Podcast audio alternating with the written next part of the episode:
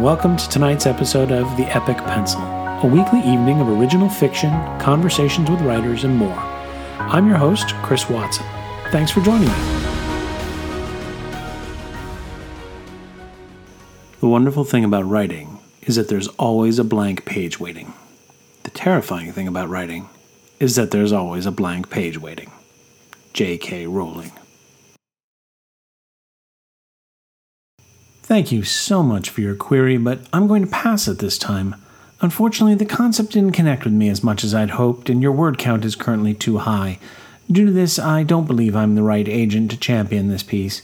Thank you for considering me for your work, and I wish you the best of luck in your writing future. I found it floridly overwritten. Top ten overdone tropes in fantasy. You're having a panic attack. Write your way out of it. The drumbeat of no's from agents in response to the pitch for my novel, Circle's Call, finally gets to me. The feedback from a friend that my short story, Phantasmagoria, was, quote, floridly overwritten, unquote, was tough to take. Doubts about the novel gnaw away at me, and now a writing prompt for which I can think of nothing to write. In a space of eighteen hours, I've entered a writing tailspin. The novel's at the heart of it all. The seeds were planted on a trip to South Dakota many years ago, a trip that included spelunking by lantern light and nights spent in the wilderness of the Badlands. After multiple versions over the years, I finally got a handle on it, dedicating a year to writing it, followed by months of revisions, feedback from beta readers, and many long, fulfilling nights at the keyboard. Now, it's been out with agents who focus on fantasy novels, and those that have bothered to reply have said the same thing. It didn't connect with me. Why? Is it not good? Is it not interesting? Is it not well written enough? Do they even get beyond the pitch letter? The responses are all polite, all form letters, all saying the same thing. Is there an agent's handbook that advises all of them to say exactly the same thing, like the most cliched breakup? Dear prospective author, it's not you, it's me. I know they must be receiving hundreds of submissions, and a form response helps them cope.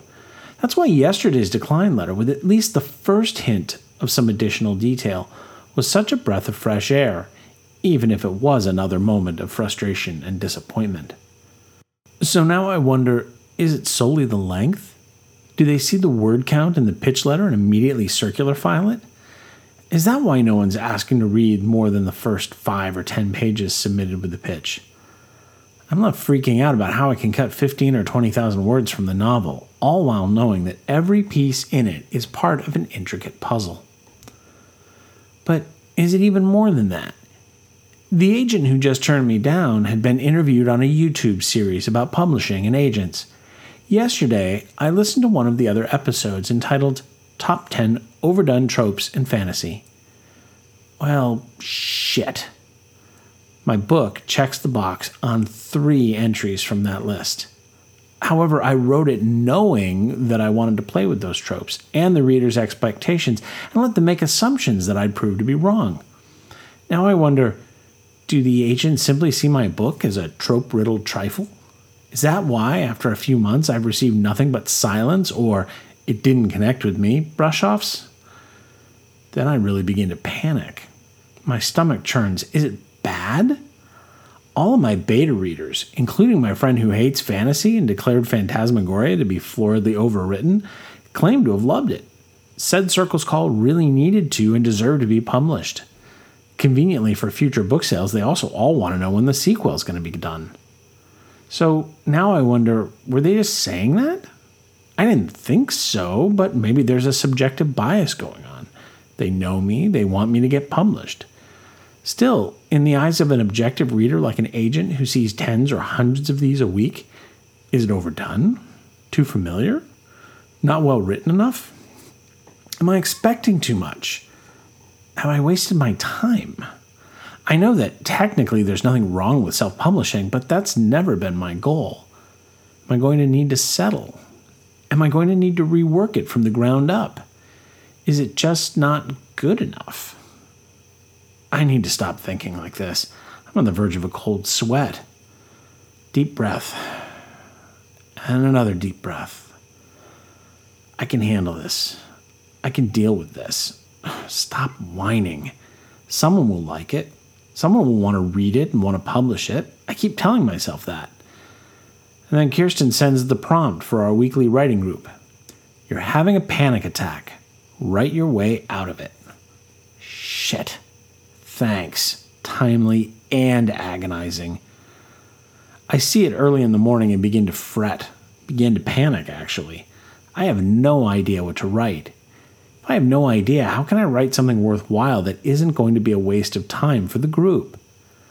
I always like to be polished, and at ten fifteen a.m. with forty-five minutes to go, I have no fucking idea what to write.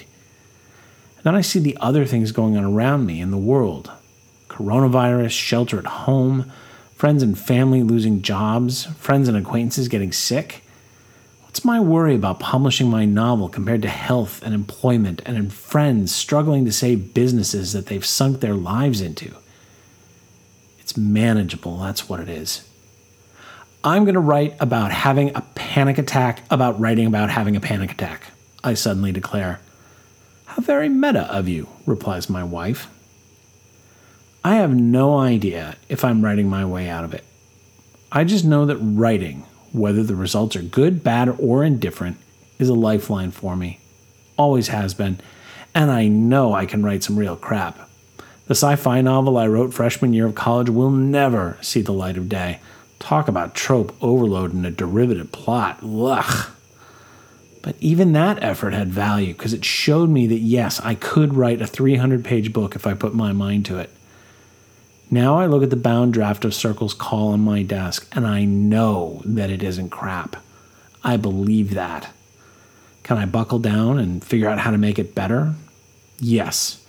Can I shorten it a bit by stripping out some sections that are clever and interesting but that don't really move the plot along? Yes. Maybe the consultation with the agent about my pitch letter will help make that initial letter more effective. Plus, the latest email declining the manuscript did point me to another resource or two, so that's something. Okay, I'm not panicking. I'm writing, and that's good. It's what I need to be doing. There's a path forward. Deep breath. Another deep breath. Fingers on the keyboard. Finishing my metatherapy session with three minutes to spare. Thanks, Kirsten. Timely, agonizing, and helpful. I can do this.